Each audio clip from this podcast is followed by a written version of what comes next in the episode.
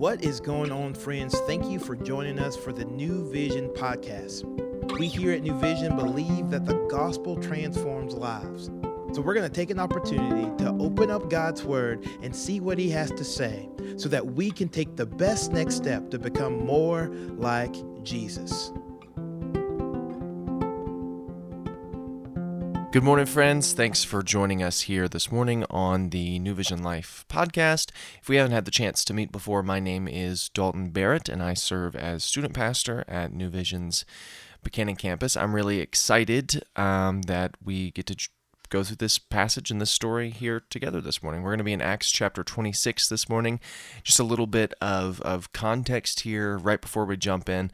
Paul here is standing before a man whose great grandfather was actually one of the people who, or, or was the king who tried to have Jesus killed as as a baby, and this man's grandfather had John the Baptist beheaded. Uh, his father had martyred the first apostle James.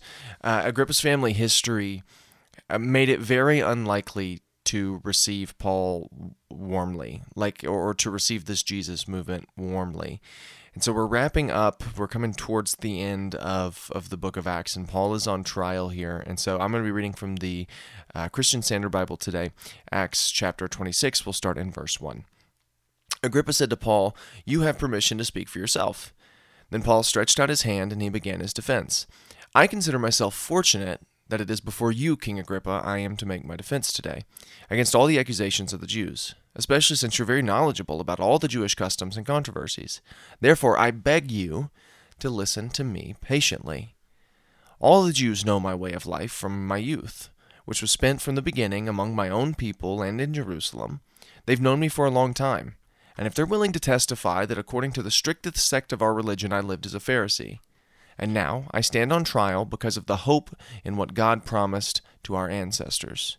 The promise of our twelve tribes they hope to reach as they earnestly serve Him night and day. King Agrippa, I am being accused by the Jews because of this hope. Why do any of you consider it incredible that God raises the dead? In fact, I myself was convinced that it was necessary to do many things in opposition to the name of Jesus of Nazareth.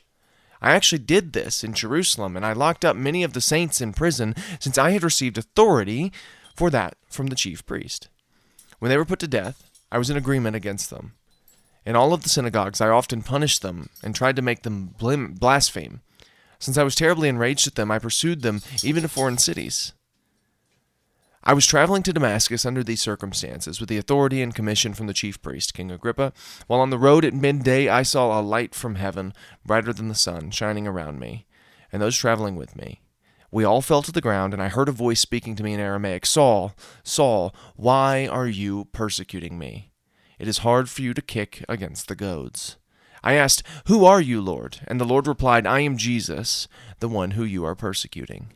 But get up and stand on your feet for I have appeared to you for this purpose, to appoint you as a servant and as a witness to what you have seen and what you will see of me.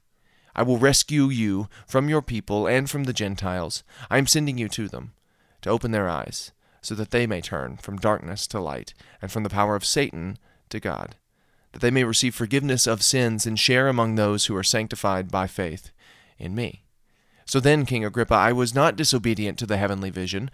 Instead, I preached to those in Damascus first, and then to those in Jerusalem, and all the region of Judea, and to the Gentiles, that they should repent and turn to God, and do works worthy of repentance. For this reason, the Jews seized me in the temple and were trying to kill me. To this very day, I've had help from God. And I stand to testify to both small and great, saying nothing other than what the prophets said, or what the prophets and Moses said would take place that the Messiah would suffer, and that as the first to rise from the dead, he would proclaim light to our people and to the Gentiles. As he was saying these things, in his defense, Festus exclaimed in a loud voice, You're out of your mind, Paul. Too much studying is driving you mad. But Paul replied, I'm not out of my mind, most, ex- most excellent Festus. On the contrary, I'm speaking words of truth and good judgment, for the king knows about these matters and I can speak boldly to him, for I am convinced that none of these things has escaped his notice, since this was not done in a corner. King Agrippa, do you believe the prophets? I know you believe. Agrippa said to Paul, Are you trying to persuade me to become a Christian so easily? I wish before God, replied Paul, that whether easily or with difficulty, not only you, but all who listen to me today might become as I am, except for these chains. Then, or the king, the governor, Bernice, and those who were sitting with them got up, and when they had left, talking with each other, and they said, This man is not doing anything to deserve death or imprisonment. Agrippa said to Festus, This man could have been released if he had not appealed to Caesar. So that's where we're going to pause here and, and, and or just wrap up the chapter, I guess. Um, but the thing to understand if you missed yesterday is that Paul, when he goes on trial here, he does. He makes an appeal to Caesar, and we'll talk about that in just a, a, few minutes. One thing that I think is is interesting here is how long it's been since Paul's conversion. Paul references his conversion a lot here. He references the the road to Damascus, something that we talked about uh, a long time ago in this Acts series because it's towards the beginning of the book, and and it's been about thirty years real time since that happened. So he's standing in this prison. He's talking to the, or not prison, he's standing on this trial talking to these people about 30 years after he first meets Jesus on the road to Damascus. In that time, he's, he's gone from town to town, and he's planted all of these churches, and he's gone on these great missionary journeys, and, and he's written all of his letters, or, or some of his letters, and, and he's done all of these incredible things, and here he is standing on trial. Paul's direct challenge, because he because he says all of these things, he, he he quotes his testimony, he tells all of this story, and when he said these things, the king stands up. And Paul had directly challenged Agrippa. He had said, Look, I know you know what's going on here. You've seen it. It's happening in public. You've seen this movement begin. And so the others in this platform, it, it, was hitting too close to home, right? It felt too personal. They had to end it quickly. So they stand up, they end their proceedings, and they go away to have this conversation and they come to the, the the conclusion they determine that the man is the, the man being Paul is doing nothing that deserves death. Agrippa, he saw that there was no evidence offered to support the accusations against Paul, and he, he, he, he saw Paul's integrity while not believing what he said, he saw how he genuinely uh, felt this, genuinely believed this. So they, they really give him a not guilty verdict. However, because Paul had previously appealed to Caesar, he couldn't be set free. It, it seems like uh, once an appeal was made in this time to Caesar, which was a big deal. I mean, Caesar was ultimately the guy in charge of all of this stuff.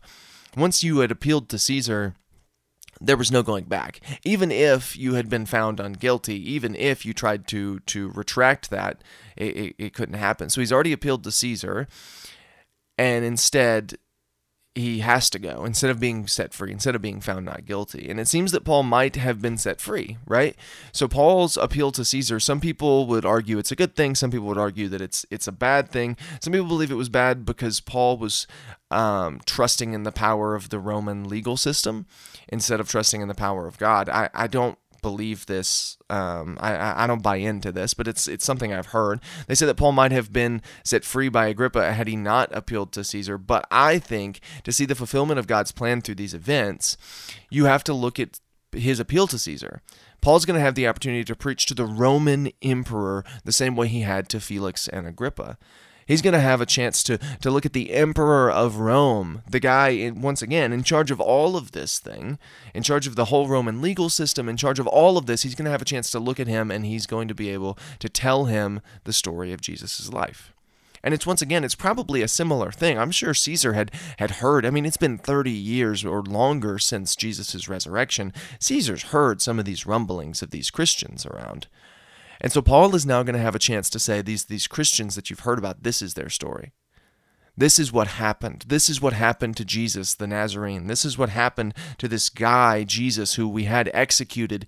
This is this is the story and this is my story. And he's going to share his own faith the way he had to Felix, Festus and Agrippa. And what's awesome about all of this is the way Paul uses this trial as an opportunity to share what God has done in his life. And I really do think there's something we can learn from this and pull from this.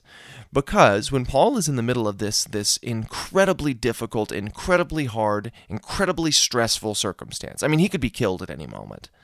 But that didn't seem to bother Paul. Because all Paul wanted to do was share what God and what Jesus had done in his life. So that's what he does. He gets on trial here and he says, Look, I, I used to be one of you guys. I used to be a Pharisee. I used to not believe in this thing. It was never real to me. It never made any sense. I even went as far to execute the Christians for what they believe. I was that anti Christian Christianity. I was I was that against this Jesus guy. But when I met him, everything changed. And he just tells his story and he tells his testimony.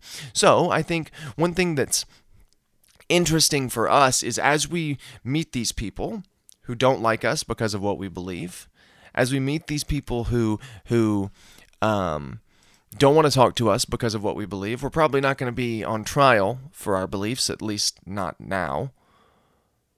When we meet those people, what we have is an opportunity to reflect Jesus to them through our love, through our care, through our compassion, but also through our story. And I hope that we can all do a better job at doing that in the coming few weeks. Thank you for listening this morning. We'll see you next time. Thank you guys for joining us for the New Vision podcast. As always, we hope that you heard a word from the Lord and that you can better walk and reflect Christ in your everyday steps. To find out more information about New Vision, you can go to newvisionlife.com or follow us on Instagram at New Vision Life. Again, we're for you, we love you, and we look forward to seeing you back here on Monday.